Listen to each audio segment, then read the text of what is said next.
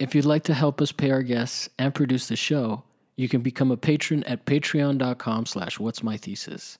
And if you rate and review us five stars, that helps people find us, so please do that as well. This week's patron shout out goes out to Bethany Irons. Bethany Irons is a character from the DC Universe.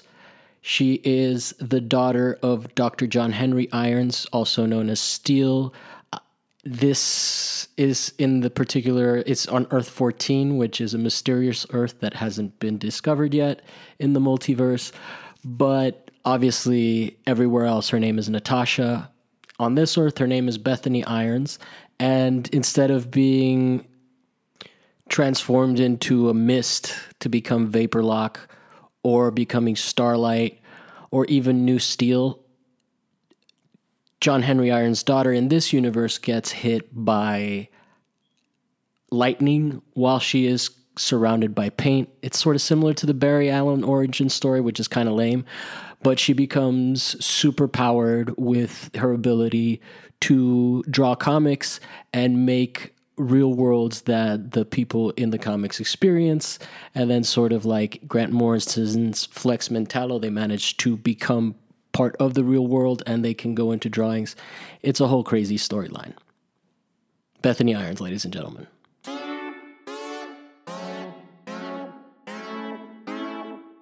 yeah. I would say I'm definitely most interested in the worthless areas. yeah. What's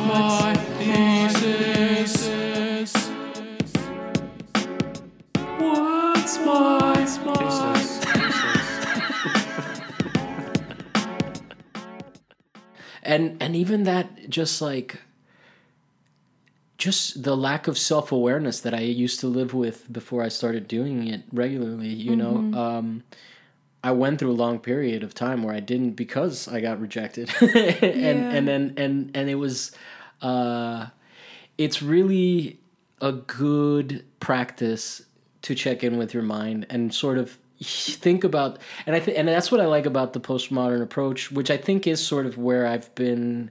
You know, like I said, I don't know what kind of their what kind of uh, jujitsu they're using on me, but it never feels didactic uh, or like this is the way you should be thinking, which is how CBT felt a little bit. It was very rigorous and like, oh, these are faulty thoughts. Whereas like now, um, I can acknowledge problematic thought patterns without feeling like I'm problematic. Yeah, You know, yeah. like, uh, and I by problematic I don't mean it in like the contemporary usage of like Sure. racist or anything like that, but there's just things that are not healthy Mm-hmm. uh, in framing. Like, um,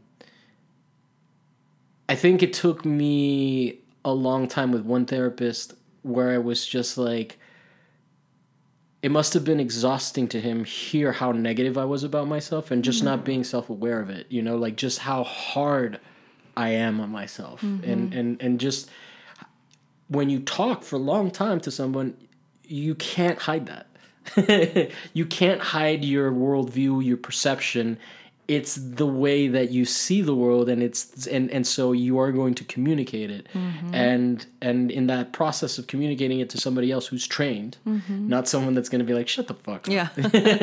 You should do this. Yeah. Yeah. Or, or or even just having your feelings validated. And just like that mm-hmm. sounds fucking horrible. Right. You know, w- Yeah. regardless of like, um, it's almost like it doesn't matter.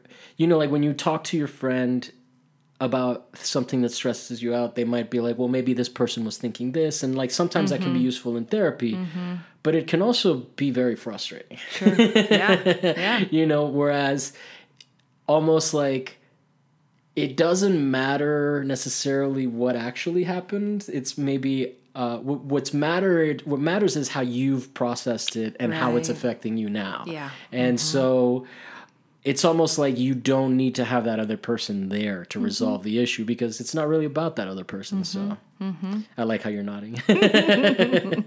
I feel very smart. Yeah, and you know, going uh, along the lines of one affordability is what prevents people from Yeah. getting health care to not understanding what therapy can be and Yeah. how helpful it can be. Um, I'm also learning a lot about people of color and there being mostly white therapists available. Yeah.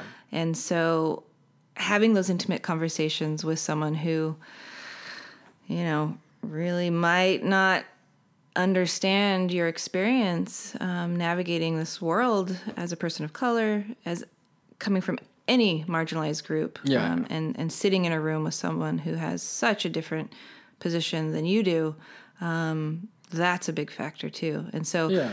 all of my clients are are people of color, and most of them have told me that um, they've sought me out specifically because of who I am, mixed race or Asian American or Latinx. And You're uh, Latinx? Uh-huh. I've never heard that. Yeah. my mom's side is uh, Mexican. Mexican. Mm-hmm. Okay. Dad's side is Chinese. Chinese. Cool. And they're from Los Angeles. And they met here in the 60s at a mixed co ed volleyball game. Yeah. Yeah. That's awesome. Yeah. and right now, too, I live two streets from the house that my dad grew up in. Wow. Yeah. In MDR? Uh, in Mar Vista. Oh, Mar Vista. Yeah. So I'm back yeah. in Mar Vista. Yeah. Yeah. I confuse them for some time. Sometimes. Marina Del Rey. yeah. They're right by each other. Yeah. Yeah. And they both have M. With Yeah. and uh and they have to do with the ocean. Yeah. Although one is just like I love that To Mar Vista it? is like we can see the ocean. yeah. You can smell it sometimes too. Yeah. um, but yeah, I, uh, I I just had a conversation uh, with some colleagues, all therapists, uh, a couple days ago, and about um, how can we support more people of color to seek out therapy, you know, and and what does that look like? And the main thing is really to have more representation of people. That, Yeah, no, and and to speak to that, I mean, it definitely it comes up. Even like I've had white th- white male therapists, Yeah. and and they have to, and you know, and then sometimes I'll go in there and I'll just be like. Fuck white people because I've had Yeah, a really yeah. shitty experience with a white person Yeah. who's like just like lay, laying into me, just like not at all the the weaponization of white privilege is so vicious sometimes. Mm-hmm. I, and I recently had that happen to me with somebody that came on the show, and I didn't put out the episode because I was okay. like, "Oh, that is terrifying. Wow, I'm wow. afraid of you." That- you know, like I am more afraid of working with you now than I am of not working with you because of how you handled that and because of like what you just betrayed about how you think of this dynamic Yeah. the power struggle Yeah. but going back into therapy i actually now have uh, a, a woman of color as a therapist and it does make it easier Mm, Yeah. you know because there's just this like it's like a nod and a wink we don't have to like Yeah. we don't have to stop to address the fact that i just talked about white people Right. to a white person Right. you know Right. It, like she, Yeah. it's just like it almost makes it streamlines streamlines it a little bit Yeah. um And as a practitioner, as a therapist, I want to see more therapists of all ethnicities be open to those conversations, especially white therapists, you know, asking about and pointing out and acknowledging that difference. Yeah, yeah. And not waiting for your client to bring it up or have to address it. And even if, you know, I'm working with um, an Asian American client and they're talking about uh, the experience of their parents being immigrants or refugees, you know, that is not my experience. And so, Yeah. even still, you know, having um, similar experiences about, you know, assimilating in a predominantly white neighborhood growing up, you know, Yeah. things like that, I still need to ask her and have the responsibility uh, about the specifics of their experience yeah yeah and and and, and you know um um you know how their parents' story has influenced their own, and and me learning and being open to that learning, and not just assuming, well, we're all brown people too. Yeah, no, because we are very different. Yeah, and yeah, like, yeah. and that's the crazy thing, especially Latinos. Yeah. we all get lumped into this big group, and I'm like, Yeah. bro, you don't even understand how different different. we are. yeah, yeah, yeah. Even um, yeah, generations and like uh, Do you speak Spanish? I don't. Yeah, I, I mean a little bit, That's but fair. That's, yeah, yeah, yeah. I, I studied uh, a lot in high school and college, and then had lost it. But you grew up over here in LA, so there's no Well- really, eh, there's no need to. I mean, if you grow up in Miami, Yeah. it never goes away Yeah, because you just got to use it. You know, like you're you, it's it's your. I'm part of the club card. Uh-huh. You know, Mm-hmm. it's like, hey, serve me yeah, ahead of this gringo. yes, right, yeah. Because porque soy un cubanito. but yeah, And so I, I actually grew up in Salt Lake City, Utah. Salt Lake City, Utah. Yeah. That's even less chance to speak Right, Spanish. right, Right. yeah. How does that happen? Are you guys Mormon too? No, we're not. Uh, ooh, um, my parents, uh, you know, met in L.A., married, had my brother, my older brother, uh, and then moved to Salt Lake City for my dad's work. Two then- siblings? One sibling? Just one. Okay. Uh huh. One older brother. Yeah. And uh, so then I was born and raised in Salt Lake, and then since then Till what? High school? high school. Yeah. Right at eighteen, I'm like, Whoa, so that was like ya. that was a lot of white people a lot of white people. so many white people. that wear weird and underwear. Mormon white people. Yeah, Yeah. Yeah. yeah, Yeah. That's a that's a whole nother conversation. yeah. That's a, that's uh, like super pious white people that are very that are uh, agro capitalists. Mm-hmm. Yeah, and I mean, Salt Lake City uh, is very close to mountains uh, and the desert, and so I kind of took. those are the parts of the world where I'm like. Yeah, let's not ban all guns. Yeah, Because I want one too. when you're hiking up in those mountains. Yeah. Yeah. No shit. I I mean I went hiking with my friend with my wife friend from Miami. Mm-hmm. Uh he, he we met like I was living out here already, but we met in in Utah to go Oh. to spend some time at Zion Uh-huh. uh and dude the backwoods people were not cool with me. Mm-hmm. You know, like they were like and, and and it was this like it was like my friend was like, "Oh, I love rednecks." And I was like, "Yeah, but you don't see how they're looking at me, dude." Right. Yeah. you know. yeah. I mean, fortunately, I didn't run into too uh, extreme uh, people like that, but I had gone hiking a few times and ran into some uh, sister wives and their Whoa. kids. Yeah, it was freaky. So, I mean, I was up in the mountains all the time growing up. So, that's something that I really loved about Salt Lake City. But yeah, this one time, um, my friend and I, we were just hiking up to this watering hole and, uh, there were maybe two or three women and you know they look just like the people in big love you know that, that- i mean they had the long mousy brown tail braids and Are they- are- pioneer clothes with aprons So like really sexy. so sexy i mean i was like dang Taking the fun out of having multiple wives. Jesus. and they were so young too they Oh. could have been i mean they were around my age uh, teenager at that time yeah and then they had a bunch of little little kids running around with them and i think they were foraging i really I, I did i think they were picking up little berries and stuff but That's was kind of cute, but creepy. Yeah. totally creepy. And I grew up in a in a kind of affluent neighborhood in Salt Mm. Lake City, and there were rumors that some of the big houses had tunnels underneath connecting them, so that polygamous families could live together. I don't know if it's true, but you know, That's fucking crazy. but just to grow up with that, and that like Yeah. two blocks over, those houses all have you know tunnels. Yeah. Like really, what? That's It's weird. different, yeah, That's a weird mythology to grow up with for mm-hmm, sure. Mm-hmm. yeah, Yeah. yeah. And then, so when when you got, were you an artist, photographer, and during that time, or did you find Um, that stuff later? yeah, I was interested in photography. I was mostly interested in environmentalism, so I, I went to college up in Seattle and, and Mm-hmm. started a program in oceanography and then forestry up there. I was on the yearbook photo. Um, I was the yearbook photographer for some things For in high, high school. school? Okay. Uh huh. So that I think kind of started my interest in photography, and then at UW in Seattle, I Did did in did having a camera because I because we were of a- we were of a specific generation. I mean, I'm assuming Uh-huh. uh, that that we're somewhat similar in age, but um, that now everybody has a phone and a camera. But Yeah. there was a time where you could be that like person that had yeah, that, that dynamic. Yeah. you I know? had my could- grandfather's Pentax. And, Yes, uh, I knew it was a Pentax. Beautiful, like old seventies uh, camera, you know, holder strap, and um, yeah, it was so cute. Yeah, Yeah. I loved it.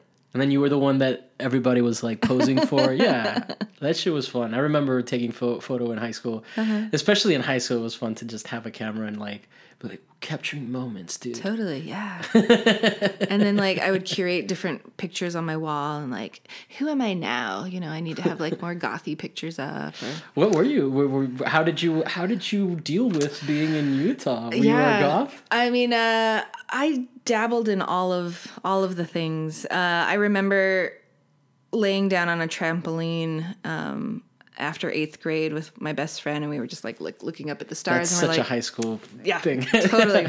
And we're like, what do we want to be? You know, freshman year. You know, do we want to be like Oh, maybe- goth? Do we want to be more skater? Do we want to be more like cyberpunk or hippie?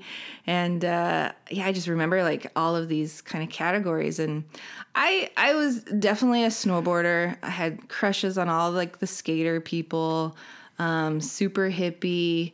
Um, so it was kind of this eclectic mix. Like Hmm. I, I remember I had these bright red vinyl airwalks, All right. uh, and so I kind of got a 90s. reputation, yeah, for for dressing cool. yeah, yeah, yeah, yeah. And I think You still dress pretty cool. I, yeah, I like your. Adidas. Thank you, thank you.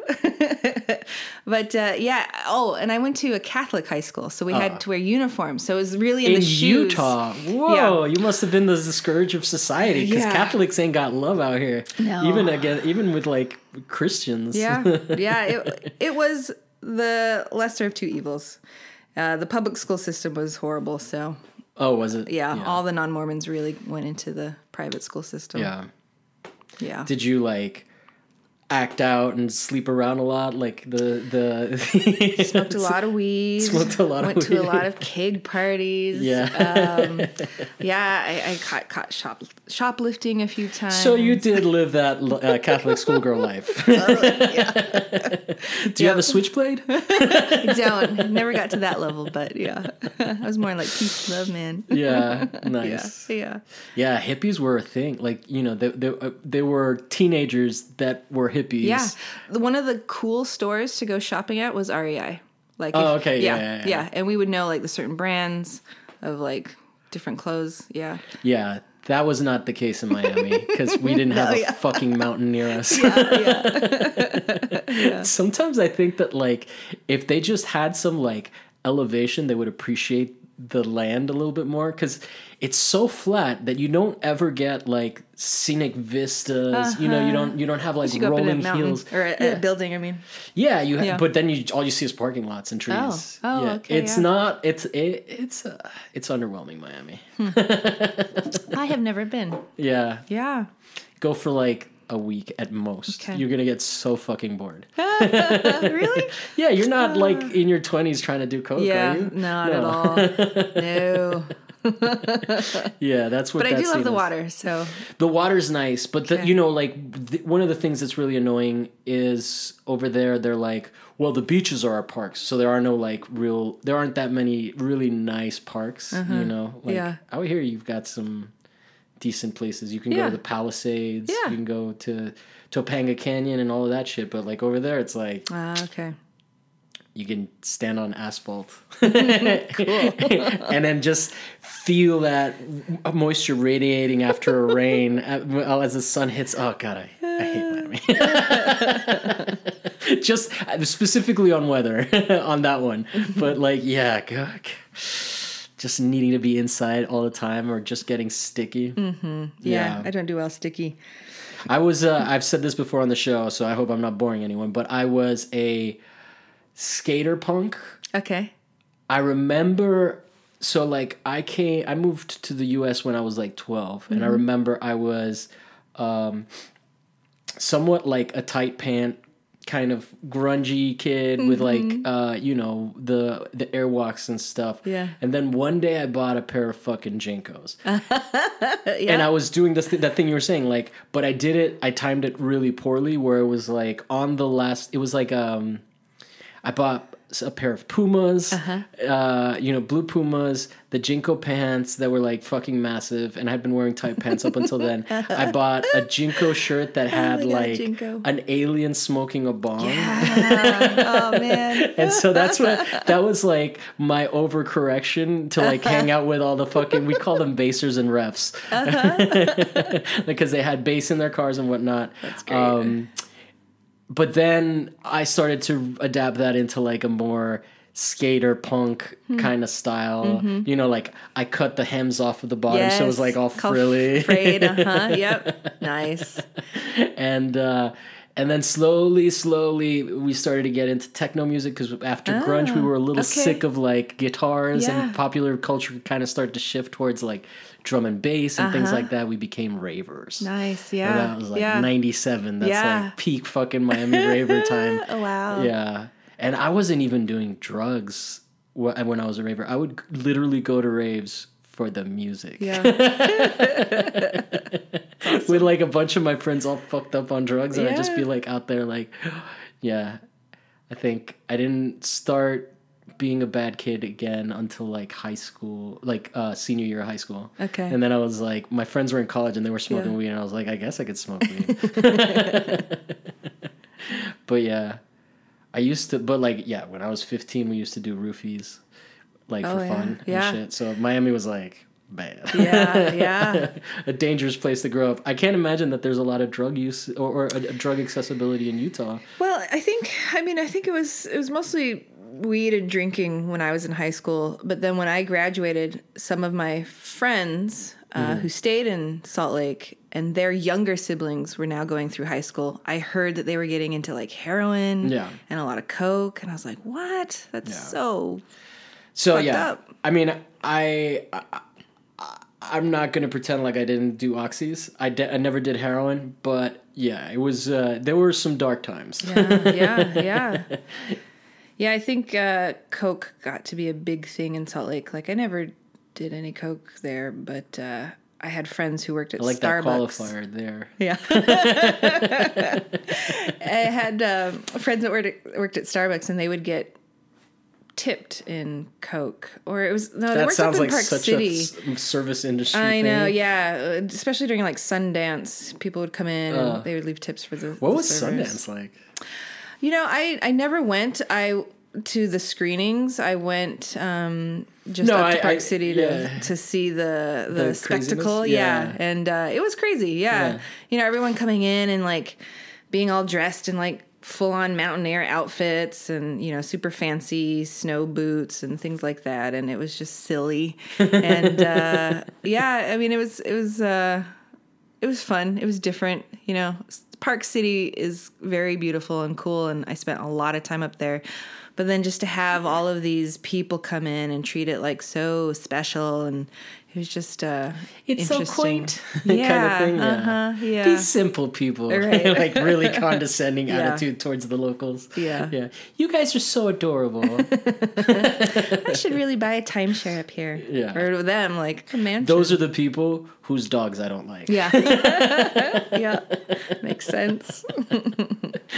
Uh, I like dogs, guys. Don't don't don't fucking start a campaign. I'm Cancel an animal Javier. lover. Yeah, yeah, I love animals. I'm just not a fan of picking up dog crap. no, I'm stepping in it. I'm a cat person because I can scoop poop in private. Yeah, there you go. Yeah, and I don't have to, you know, touch it through plastic. Yeah, and hold it, and it's warm. Yeah. We've established where we are on the fucking, and I don't like, and and you know, I guess this is becoming like an early '90s uh, cats versus dog thing, but like people that fucking hate cats, I don't understand.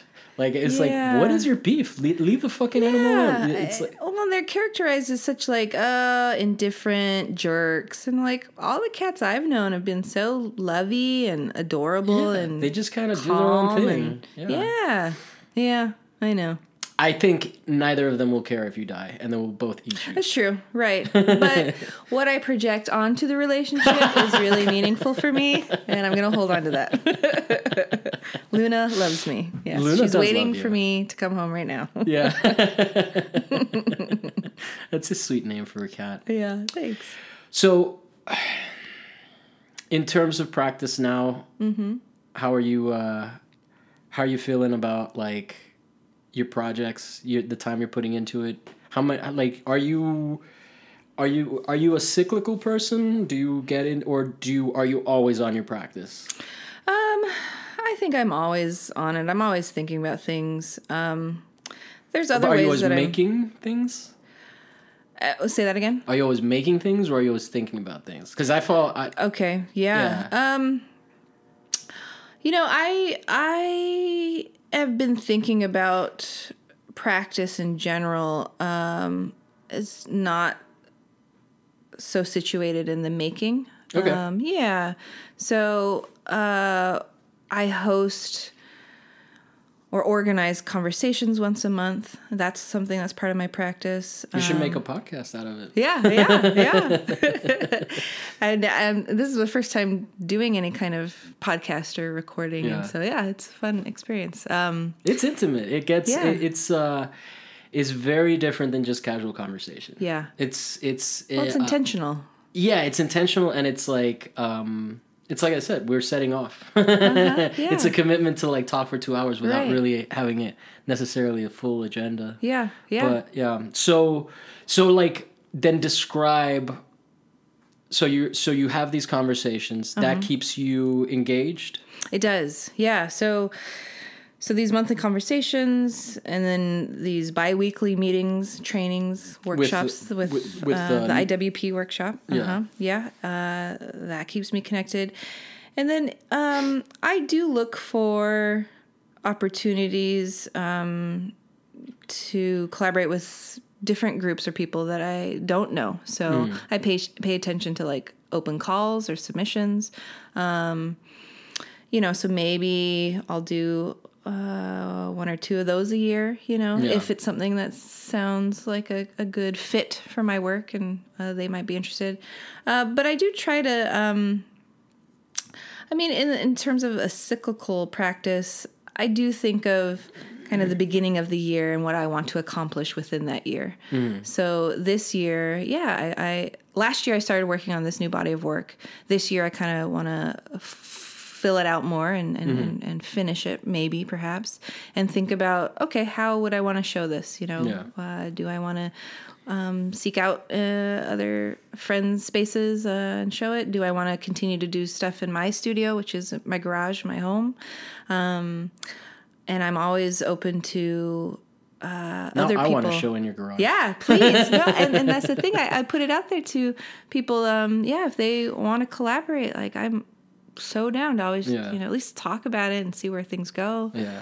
Um, Yeah, and I'm I'm very excited about these this IWP and how I've been thinking about it and how it's touched me and I feel like I'm on this different kind of like frequency now and vibration. It's just it feels really energizing. Yeah, yeah. Um, I had this amazing opportunity to write about this experience recently, um, and so I'm I'm excited to share that paper when it comes out. It's going to be part of this um, journal uh, that Tom Carlson uh, and David Epston put out. Um, uh, the fa- uh, Journal for F- uh, Narrative Family Practice. Ugh, I got the name wrong, but something like that. You mix you, the words Google, you up. type it in, Yeah. it'll get yeah, you'll get there. yeah. Uh, so Into yeah. Google, yeah. Yeah. And so, is there ever a part in your in the cycle where you're just focused on showing and not making, or does that? Because I'm a, I'm a, I'm just curious. Everybody Yeah. does it a little bit different. Right. You know, um, I think showing is more of a supplement to my practice. Um, I'm more focused on and get more out of curating, um, organizing, uh, Do you show your facilitating. Do you show your own work when you curate, or is that? I do sometimes. Sometimes, Yeah, yeah. I did a lot uh, in the beginning with Short House, um, and then less and less so uh, um, because I didn't want to always uh, have that dual role in in projects. Um, the last few shows, uh, uh, the last show at, at Short House, I did um, uh, have work, but before that, yeah, the few years before that, I hadn't included my work. I did a ceramics show, and someone was like really impressed with the fact that I didn't include my own work, and I was like, I, I don't make ceramics. Yeah, yeah, uh-huh, There's yeah. just no option. yeah, it's interesting. It's interesting. I I, I think it's uh, kind of cool how. So you, basically, if I'm understanding you correctly, there. The fulfilling part of the practice is the interaction, uh, m- less so than the isolation of m- making. Uh, I mean that that that you're or that they're dependent on each other at the Yeah, very least. right. Not not that one is better than the other, but um, because there are some people that just go into the studio for like ever and and don't Right. want any contact and and isolate themselves until they're That done is not me. Yeah. Yeah, that is not me. So you interact with people as you're making, totally. Yeah, and, and, that uh, informs the practice. Exactly. Yeah. Yeah, yeah. Uh, and even and I and I even interacting can be me going to shows by myself to see other people's work, taking in those ideas that I get out of seeing these objects or prints or whatever, uh, and then having that inform me back in the studio. So it's, it's relational, very much. Is your garage your studio? Uh huh. Yep. Nice. Yeah. Slash storage of things my mom has given me as she's downsized more and more, and like I have no place to put things, but can't get rid of it. yeah, we talked about that. I just did a spring cleaning here. and I was like, in the middle of it, I was like, fuck, I'm not going to finish this before Michelle gets here. I might as well just take a nap and eat a sandwich. yeah. There you go. Self care. yeah. It is funny though when you when you start on something like that and you're just like you you you're like fucking ripping through it and you're just tearing closets apart. Yeah, yeah. and then you get to a certain point and you're like, it's a fucking disaster. Or you run out of gas too. Yeah. You're like, "God, I haven't eaten in eight hours. I've Yeah. Yeah, I made the mistake of only eating steak and uh and then some pastries and I was like Mm-hmm. around like 5 I was like I need something that doesn't have meat in it. That sounds delicious though. Steak and pastries. yeah. Yeah. Except it just ended it le- left me feeling a little faded. Yeah. Cuz it was like protein and then super simple carbohydrates. Nothing sustainable. Yeah. Yeah. Mm-hmm. I don't know. What uh so how long have you been in LA?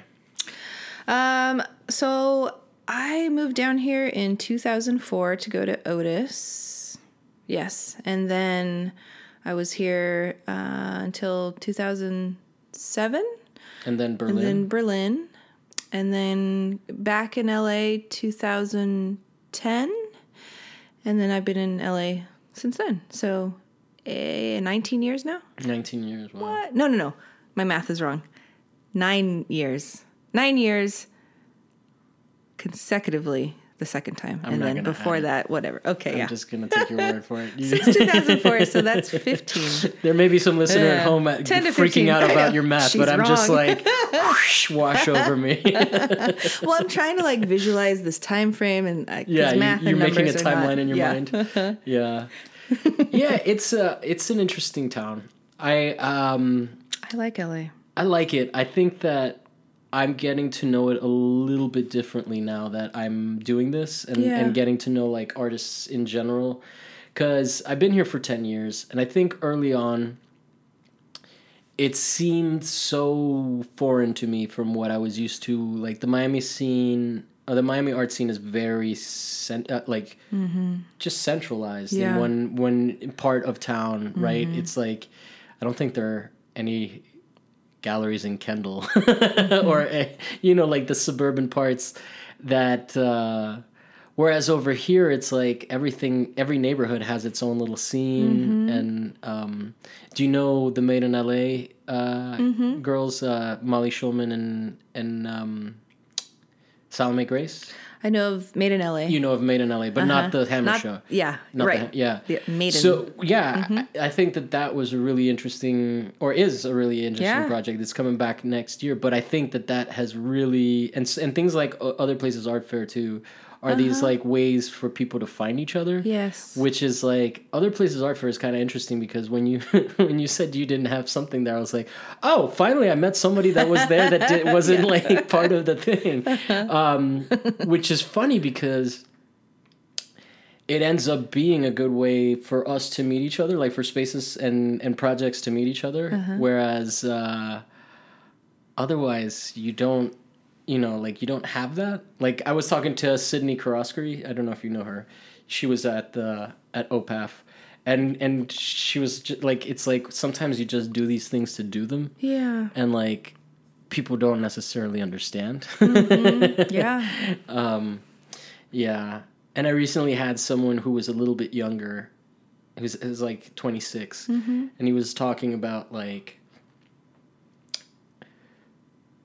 just I could just hear like early like the early uh, like myself when I was young and just like the the the way that I framed it, not realizing that it was involuntary that I had to make art. Like it's it's not a choice that you make. Like Yeah. you either feel bad and don't make art, Right. or you make something and and you do. And it's an interesting community because everybody here.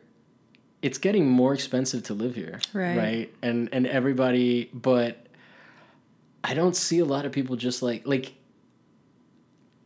I think that like actors will come to Los Angeles mm-hmm. and then will leave if they mm-hmm. feel like oh, I'm never gonna make it. Mm-hmm. Whereas like the metric for making it as an artist in Los Angeles is so weird, Yeah, right? Like right. that that you can. I mean,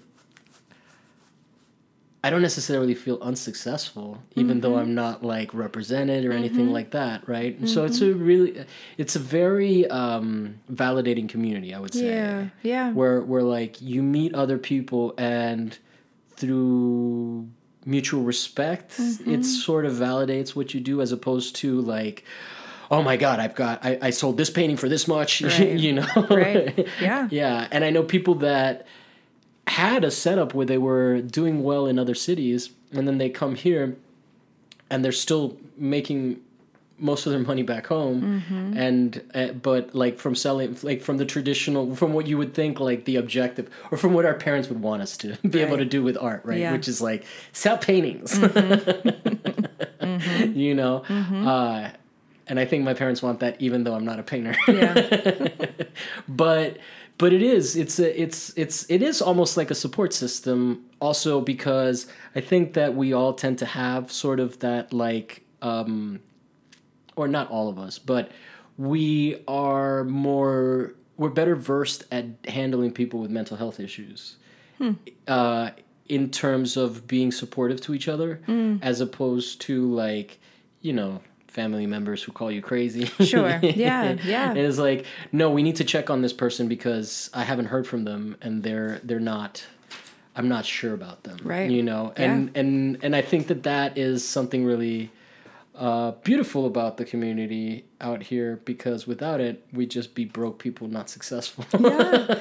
And I think we seek each other out and we, um, you know, continue to support each other. Like once you find your tribe, uh, uh, well, for me, it's it's just so important to keep showing up to each other's events, yeah um, seeing each other's work, staying connected. Um, so I used to work at Otis uh, full time for many years, and I loved working with uh, the faculty there um, because they participated in a practice, an art practice that was more very specific, you know, um, teaching, um, showing. And when I left at the beginning of the year and now um, working um, by myself in private practice or now at this counseling center in Mid City, you know, I, I, missed that connection, that daily connection that I'd, I'd um, see with different artists, these faculty members. And so, making a point to for myself to reach out and to connect and to um, drive across you know the city uh, for an hour and a half in traffic just because I know certain people will be at Yeah. um, you know a certain event is what drives me is so important to me. And uh, i don't see that changing uh, anytime soon. And that's what has sustained me you know living in la um, for all these years i'm in mar vista again and i'm in a rent controlled uh, apartment one bedroom and i can't afford to move anywhere else Yeah. i would prefer to live closer like maybe over here in lincoln heights or um, even west adams because that's where most of my friends are but I can't afford that, and so I've adapted, you know, to Yeah. you know what I and have to do. and like I got in here before that happened. yeah, mm-hmm. yeah, Cause holy shit, there's a there's literally a store that just that I just spotted today. Yeah. That's called Whole yeah. I saw whole, hemp, Whole Hemp something. whole hemp something. Yeah, Yeah, whole- Whole Hemp Foods or some shit like that. Something, yeah. And I was like, and but it kind of has the same font as Whole Foods. yeah, and but I was it's like, not fuck, that. I know. fuck. Well, I used to fuck, live in. Mount Washington, and I'd come over here to go to Blockbuster. and uh, when I was walking around, I was like, I saw that, I'm like, dang, it's changed. it's changing so fast. I've been here for three years, and already I just saw that that when I moved here, there were like there was a Payless that was closing down. Mm-hmm. Now there's like, and fortunately, some of the stuff is like chains that are Mexican oriented. Like La Mm-hmm. Monarca Bakery just opened up, which is like. It's a chain, but it's like it's like Better. the King Taco. You Yeah, know? yeah. Like at least there's like some cultural representation Yeah. of what the neighborhood. It may it's corporatizing, but it's still like um, a barrio, you Mm-hmm. know, which is which is nice, which is kind of what the charm of it is for me. Mm-hmm. I don't want a whole hemp foods, you, No, you know. yeah. What is that? And and yeah, and so like the dollar stores are shutting down. I just saw Dollar Tree close down, oh wow, and I'm like, man, there's just no stopping it. yeah, And like, part of me is like, ah, it'll be nice to have like stuff, but not a fucking whole hemp place. Like, I don't need that shit, you know. yeah, yeah, I don't need the the restaurants that are opening here that I'm not gonna go eat at that are gonna Mm-hmm. make every it impossible to buy something here for less than like ten dollars. So, yeah. but. It's just not sustainable, like the growth that we're at. Yeah, I you know I had uh, some best friends from Philadelphia. Um, uh, I met Helen in grad school at Otis, and um, uh, her and you know my dear friend Josh they moved back to Philadelphia, and you know not for a lack of love of LA, but I think you know uh, a lot of these factors and um, you know influenced their decision to move back and and she comes to mind because you know we're talking about uh, how different ways that practices look you know and Yeah. she is one of the um, again you know one of my best friends but one of the most brilliant um, artists that i know and i don't think she would call herself an artist um, she designs exhibitions at the philadelphia museum of art Okay. and um, she also is very talented with um, uh, sewing and uh, things like that. And so, you know, she came in town recently and we were talking about how we define practice. And um, yeah, for her, I think she gets a lot uh, out of her work. And, um, but she's not making art objects, she's not showing. Um, she do, does have a history of curating too and, and working at galleries. But um, yeah, I, I, I like the idea of practices being defined in different ways and, and not so limiting to Well, and I think that one of the things that you, I just realized right now is that because this is a community with so many people that come here from other places, as Uh-huh. opposed to like a place like Miami where I grew up, the um, the, uh, the the ideas of what constitute art is is a lot more flexible Mm-hmm. to the point where sometimes I'm like. You're just an administrator calling Uh-huh. calling what you do art, but uh, but yeah, it's. I mean, not in the case of Helen, but, but Sure, yeah, like that wasn't like a jab at Yeah, her. yeah. But like, but you know, um, I do think that it is such a open idea of like what you know because even you said like she doesn't make art objects and i was like Yeah, and I, and and then there's like the people that don't make any art objects, and the practice is entirely performative. Right. And so, um, it's interest. It, it is a good place to come across that. Except you have to make the effort to leave your fucking house, as as opposed to like a place like New York, where I imagine it's really easy to just stumble out and like go pursue activities. Over here, you have to be like, "Fuck, I gotta park over Yeah. there." yeah. Yeah. It's effort. Yeah. Yeah. It's intention. and Yeah. that's what makes like relationships even that much more uh, meaningful because it's like oh you fucking came Mm-hmm. Yeah. i have friends that i became friends with because i just kept showing up at their stuff and Totally. you know yeah. and i was just like no i'm just interested I Like, love those people. Yeah, yeah. The most. Yeah. yeah Yeah. and so it's cool i always feel a little guilty when i don't go but then i also am like just relax I know that's a constant thing that I'm negotiating with myself. With uh, yeah, I want to go to everything. I want to Yeah. support everybody that I love, and I can't. Yeah. And I have to be okay with that, and they do too. yeah And so you know, if uh, if I haven't been to an elephant opening in a while, they know I love them, and I get there when I can. But it's across the city for me, you know. Or how about that the the the instances where you're like, you see someone did something on eh, like you see something posted on Instagram you're like, Uh-huh. wait, you didn't tell me you were doing this, and I was like, I yeah. would have totally come. Yeah, yeah, yeah. And I actually gave Nathan uh, a hard time about that a couple years ago. I'm like, I didn't even know you did this until afterwards. you Yeah, know? yeah. It's like, yeah, I'm getting better. He's better at it now, though. But, yeah.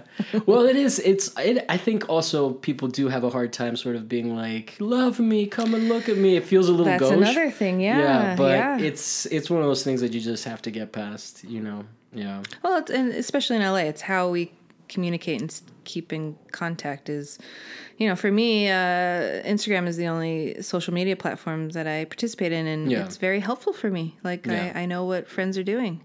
I know about openings or lectures or whatever. Um, so I need it. Yeah. You know, oh, that was one of the harder things that to make a decision to leave Facebook a couple years ago was because I was really only on there to know what openings were going on. But I'm like, fuck it, it's not worth it. Like. Yeah. I, I, I And it just became a garbage fire. yeah, yeah. that and Twitter is just like Never did Twitter really. Yeah, yeah, everybody's just a dick. yeah, yeah. I don't need that. Yeah. I have enough dick in my life. no, yeah, Yeah.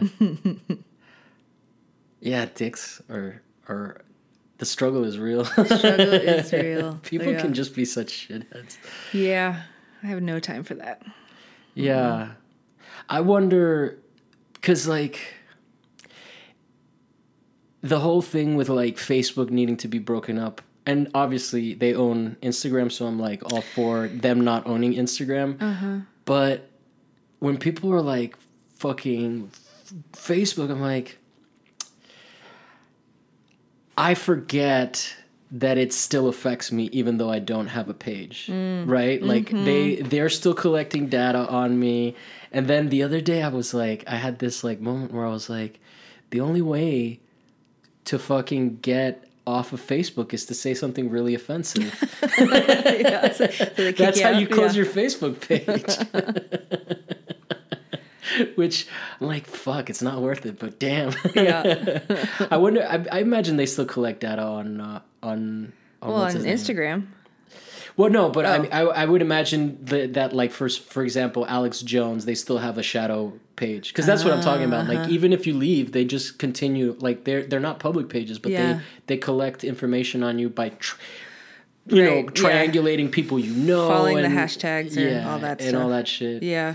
It's Yeah. pretty crazy. And if you remember, like, do you remember how like it came to be about? Like, it was this platform. No one really knew how it was going to make money, and then all of a sudden, like this like data thing just became the way uh, that Mm-hmm. it was going to work. But it was just like. That's not a good way to develop a product. Just like, meh, I guess we'll sell people's shit. Yeah. That's why they've run into a lot of problems. You know? Yeah. Yeah. That shit is crazy.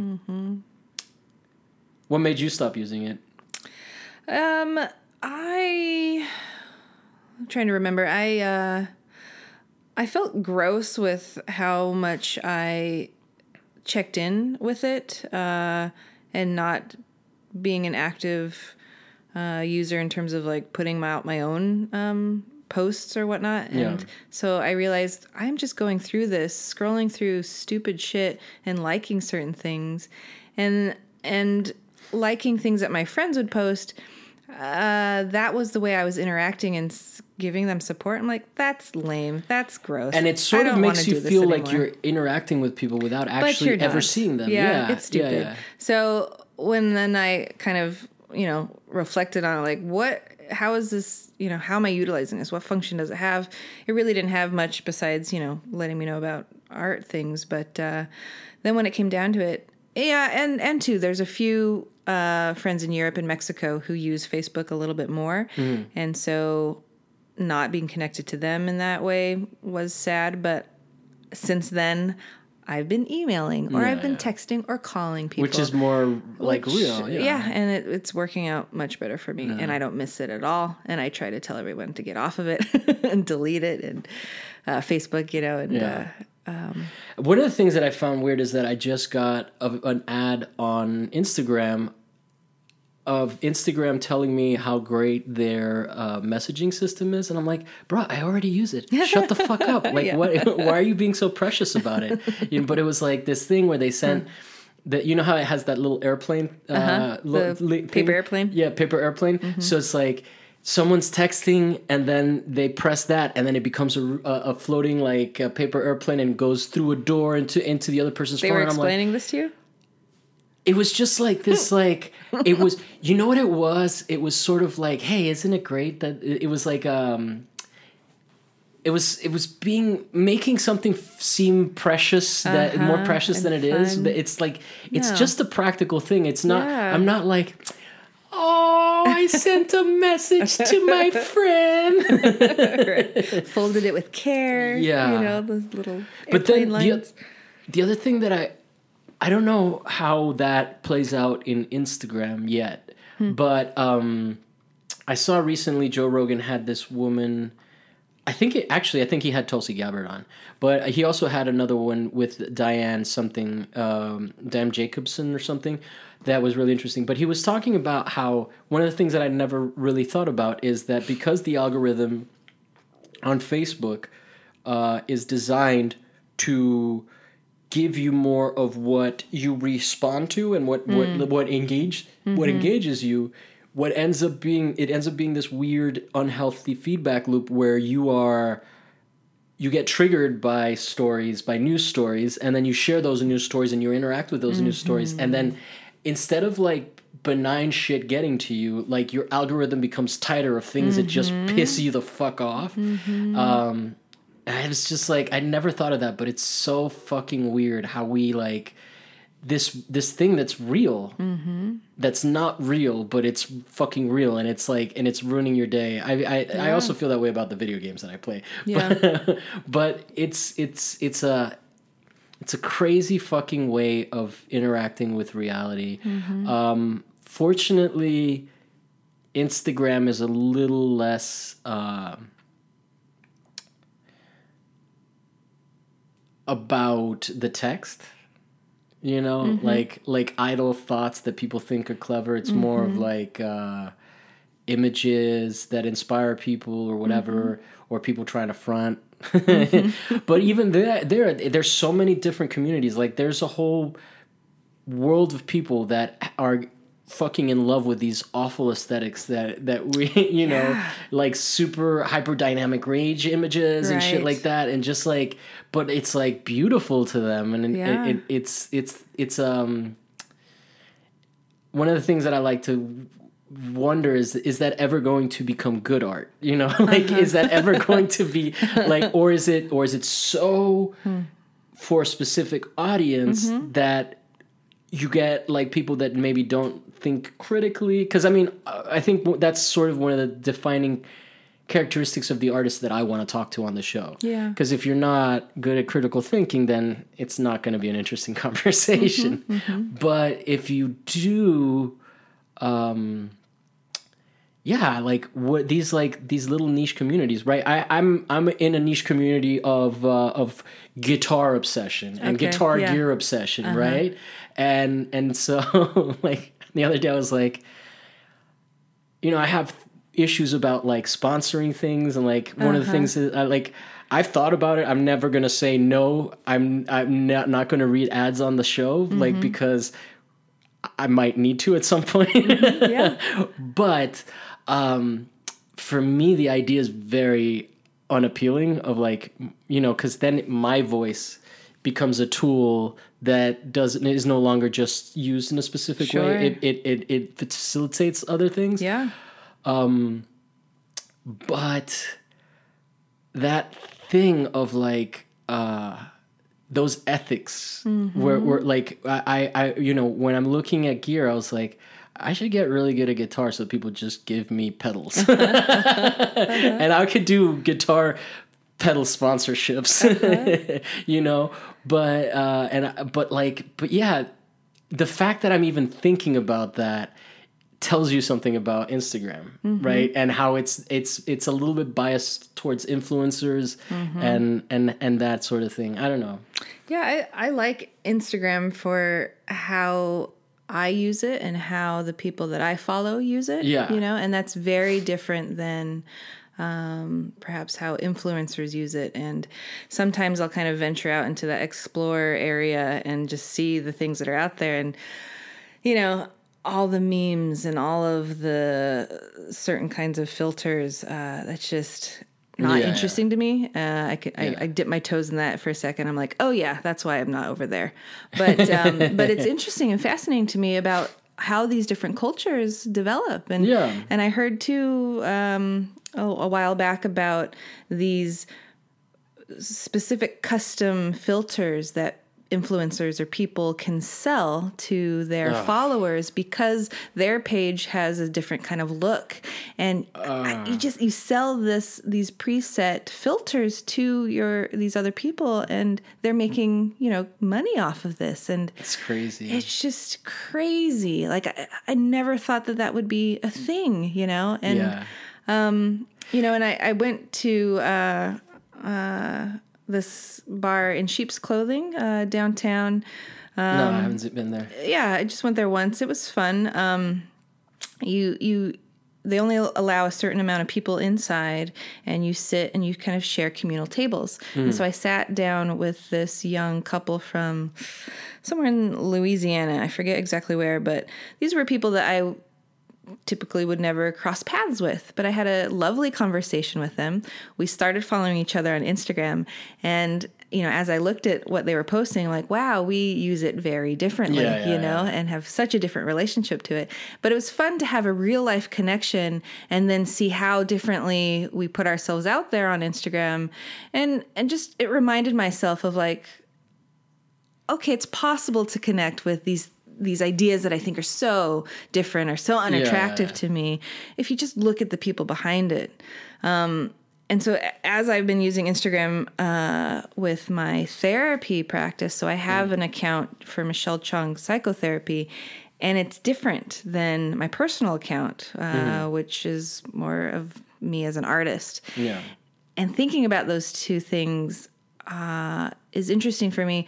I don't know. I, I feel very awkward with um, my psychology, uh, Yeah. psychotherapy profile right now. Uh, that account. I don't know exactly what it is. You know. So yeah. But I, that makes sense. yeah, like I don't. Again, like I'm not um, trying to uh, promote certain ideas of consumerism in terms of like self care industry and that kind of stuff. Yeah. Um, I hate, you know, the inspirational quotes and all Yeah. that kind of crap. But I want to show imagery that I find inspiring or imagery that, and uh, text that is inspiring. So I don't know. I'm kind of navigating that, but it's it, It's tricky. it's it definitely tricky. is. Yeah. Yeah, because it and and especially for something like what you're trying to use it for, where you do want people to feel a connection to it that might not necessarily be enough to just post an image. Yeah. Right. Where Uh-huh. where yeah, that's an interesting Yeah. um uh thing. I find it crazy though now just thinking about the term influencer because Mm-hmm. obviously I am trying to have some influence with this Sure. show and Yeah. and and we all with our with our stuff are trying but the idea of influencing in terms of like I am important because people follow me and want to emulate me. Mm-hmm. And this is a very different uh,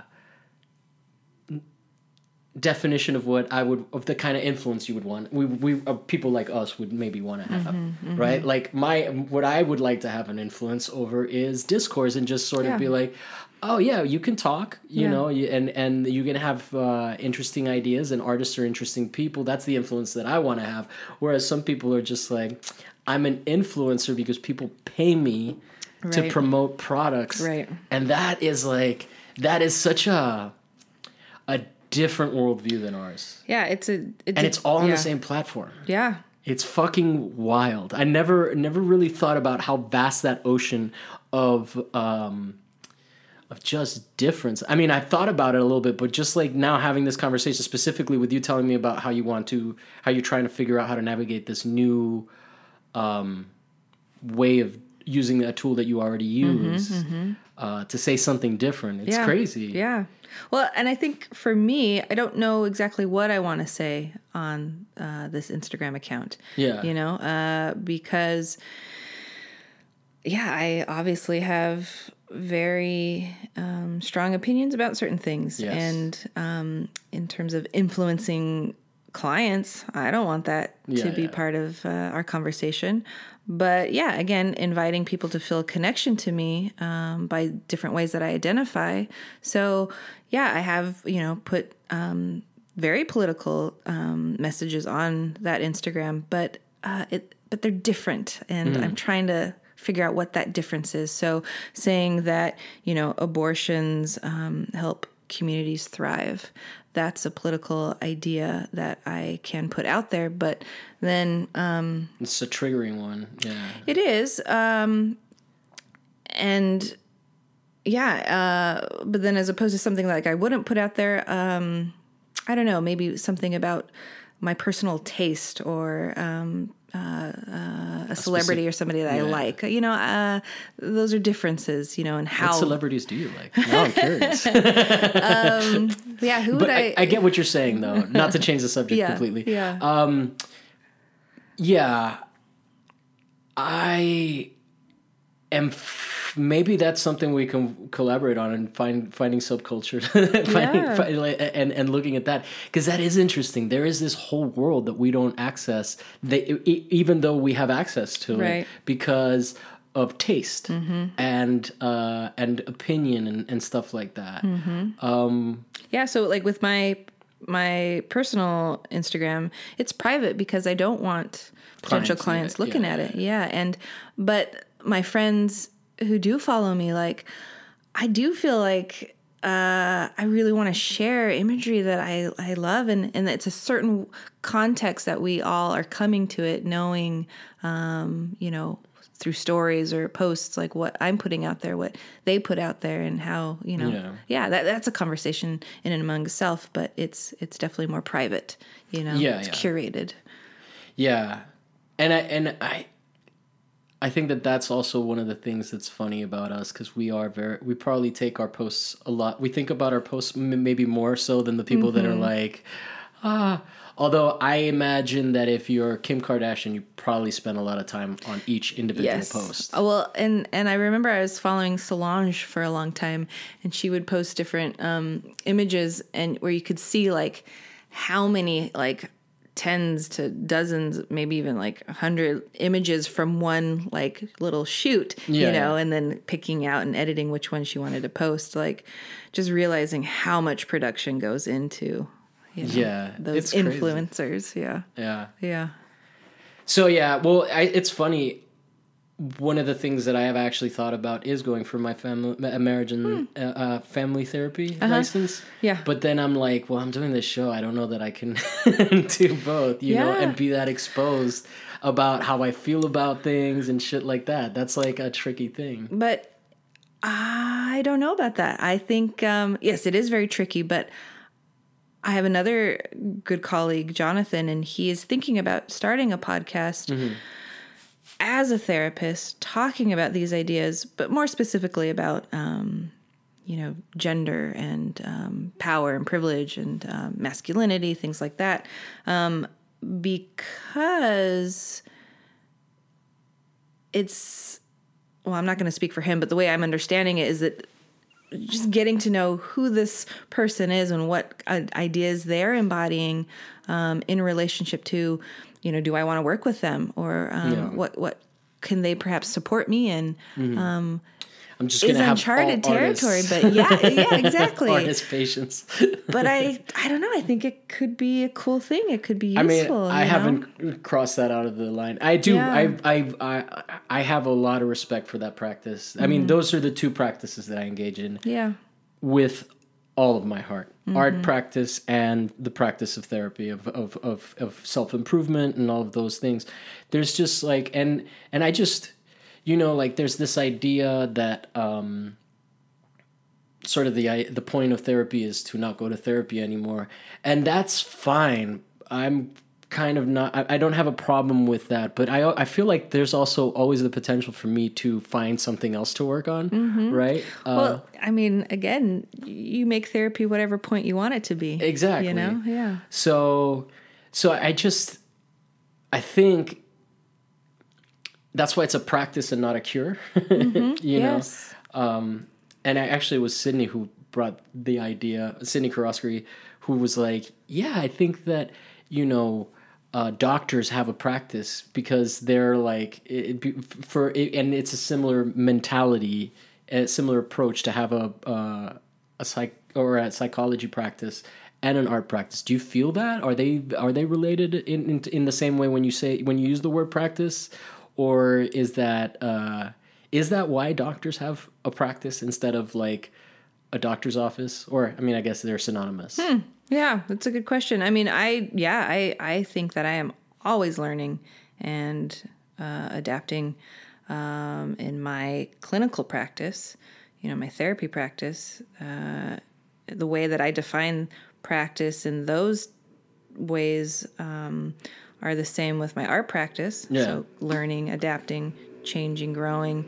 But yeah, for doctors' practices or when I say my private practice, that's um, yeah, I, I I don't know why you know Why it's a practice? why that's a practice and and even yeah when i've um, adopted that term for that kind of work that i do uh, private practice um, it's yeah it's not something that i've thought about like huh is that the best way to describe it for me you know it's just what everyone in the, my industry does Yeah, you know yeah yeah but it's interesting i i mean I, I don't know. I'm guessing that because of um, having a license and licensure is uh, you, you you have to take a certain amount of um, continuing education Yeah. uh, to continue to renew and um, hold up your license. You know that could relate to this idea of practice. yeah.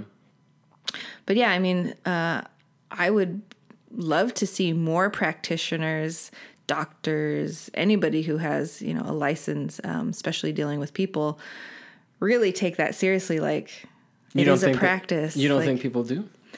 Just a uh, quick. I mean, I mean, not everybody. No, definitely not everybody. I mean, I've had horrible experiences with some therapists. I know, and that's know? what fucks. That's the third thing. Remember, we were talking about the two things. One is the uh, uh, price, and then the other one is is what they think therapy is, Mm-hmm. and then that that would be the third one, which is a pretty bad one. Yeah. Where, you, where it's like, Yeah. or same thing with medicines. Yeah. You know, like Yes. finding the right medication for Right. you. Yeah. It's a fucking trek that is worth it. Yeah. Yeah. Yeah. mm, It changes your life. It Right. does. It Yeah. does.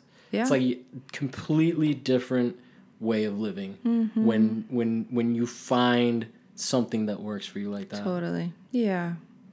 Well, thank you very much. I don't know if you noticed, but we've actually have gone ten minutes over. Oh, okay. but like that's I'm gonna that, charge you that's, no, but that's that's a that's a sign that we were into it as opposed to like both looking at the clock. Yeah. Sometimes that I had no idea how I yeah what time it was. Yeah, no, definitely. That's good. Well, thank you so much for coming on the show. Yeah, thank you It so was- much. It was really great. I definitely look forward to collaborating with you. I am I'd love that. demanding it.